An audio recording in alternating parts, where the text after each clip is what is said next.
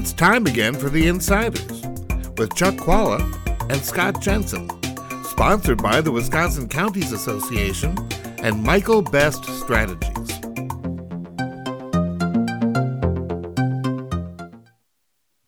Hi, I'm Chuck Chvala, former Senate Majority Leader. And I'm Scott Jensen, former Assembly Speaker. We're the insiders. So, Scott, we've got this uh, state superintendent race. It's a pretty big deal, uh, but it's going to be in a very low turnout uh, situation. There won't be a Supreme Court race to match up with it. So, low turnout race here in April. How do you handicap the race? What do you see happening? Well, Chuck, I think you put your finger on the first key point about this race, and that is that it will be a low turnout election.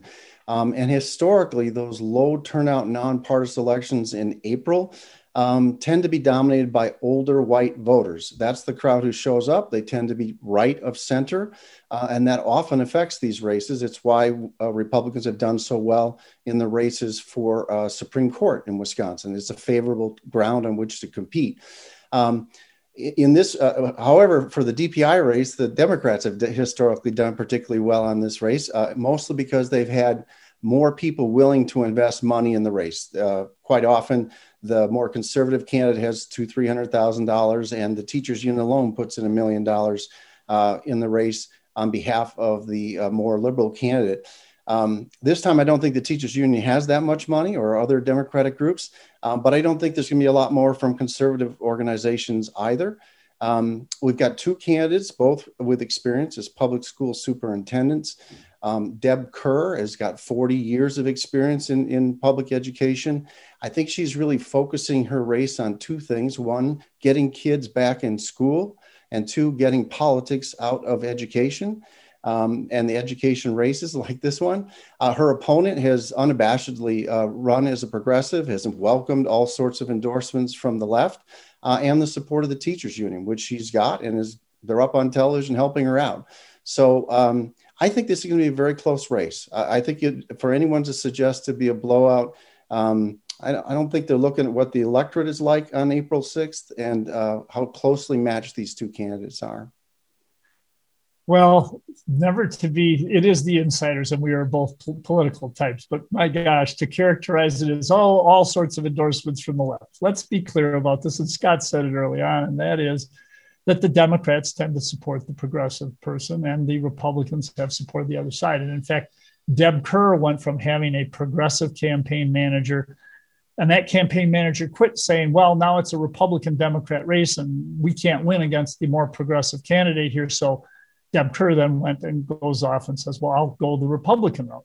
These races have become just as partisan as the, the races that have a D or an R behind them, or Wisconsin Supreme Court races, which is, have become very partisan. I, and I find that unfortunate, both in the education field and in the Supreme Court. And there's a reason we put those on the spring ballot to keep them from being partisan.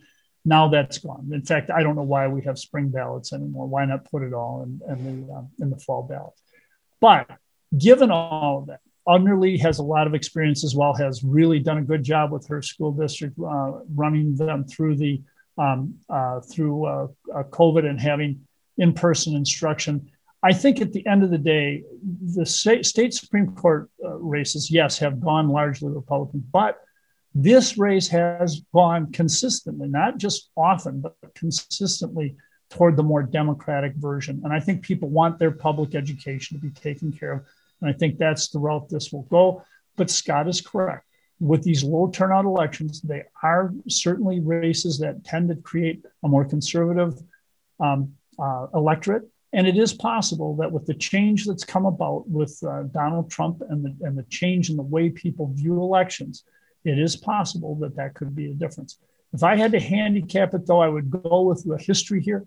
I think that Underly will probably win. Kerr has some other issues, which you know we don't need to get into, but there are some issues extraneous to this that she's had problems with on uh, you know on social media and all, and those things tend to get some currency in a small turnout election as well. So if I had to if I had to predict, I think Underly by a, a decent margin. But Scott makes some good points about why it might not be that way.